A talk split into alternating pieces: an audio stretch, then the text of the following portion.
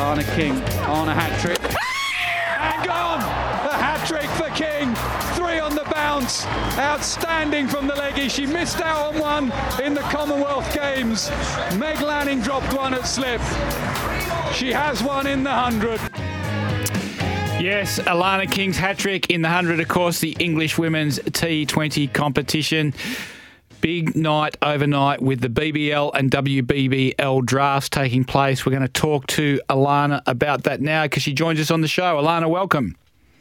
Good morning, guys. How are you? Very well, thank you. Um, looking forward to another big WBBL season.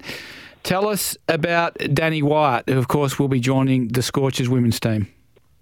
Oh well, if you if you're up for fireworks, that's what Danny brings to the team, and yeah, I'm stoked that she's uh, that well, we picked her up in in the draft, and yeah, looking forward to having her in Orange this year. So obviously you. Uh, obtained Danni, you retained Sophie Devine, you had to let Marizanne Kapp go. How big a loss will Marizanne be?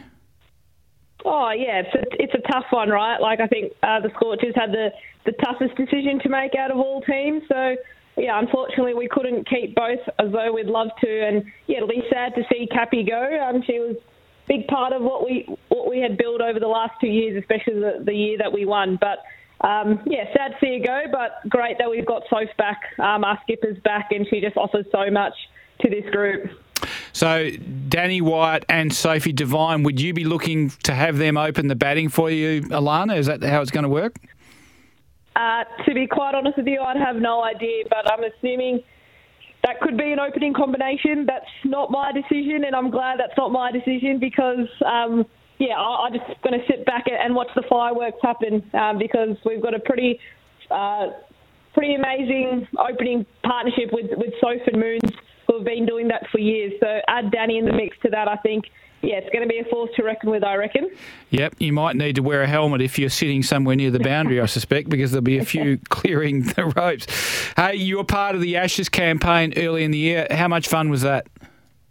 Yeah, it was a lot of fun. Um, yeah, we, we, we were happy that we retained it. Um, we would have loved to win it, but yeah, I think retaining it um, was was part of the, the process as well. And I think the the Ashes was just a great spectacle. I think we played some really good cricket, and so did England, and it just showed two. Uh, two powerhouses going head to head and just brought the best out of each other. So uh, great to be part of it. Great to be bringing the urn back home, that's for sure. And yeah, it was a, it was an awesome time being part of the Ashes. I was going to say, what was it like being there with obviously both the, the women's and the men's team playing and the whole country caught up in because Ashes is now the biggest thing in cricket, really, isn't it?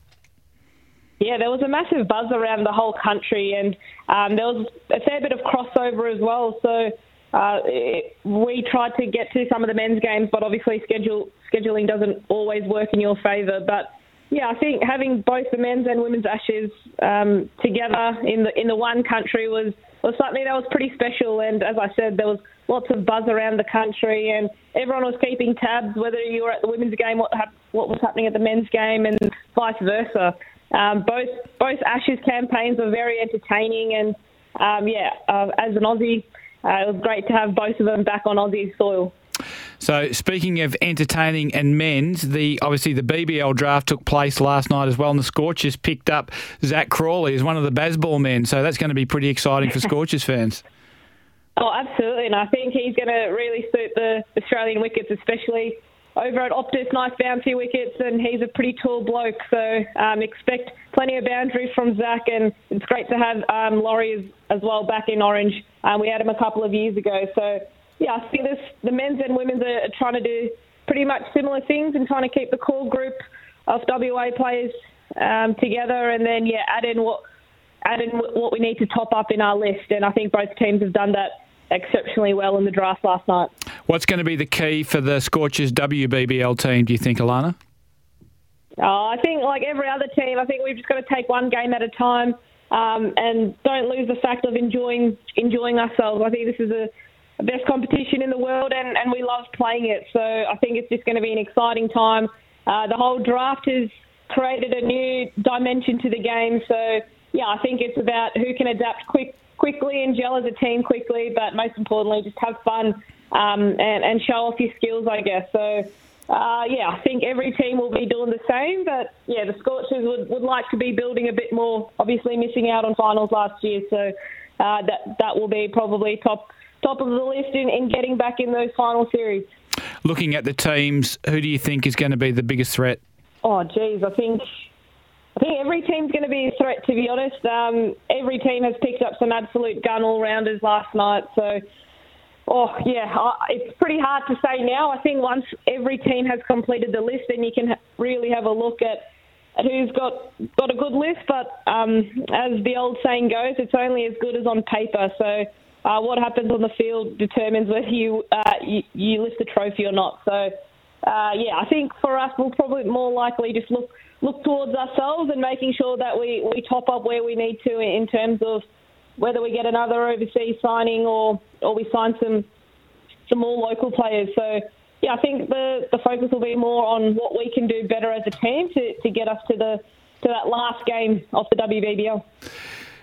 The Women's World Cup has just finished, the um, soccer I'm talking about, and obviously there's a lot of momentum generated for women's sport at the moment in the country. Is there an opportunity here for? I mean, cricket, women's cricket has come so far in the last 20 years, but there is is there another opportunity for another spike? Do you think, given the momentum that's pushing towards women's sport at the moment?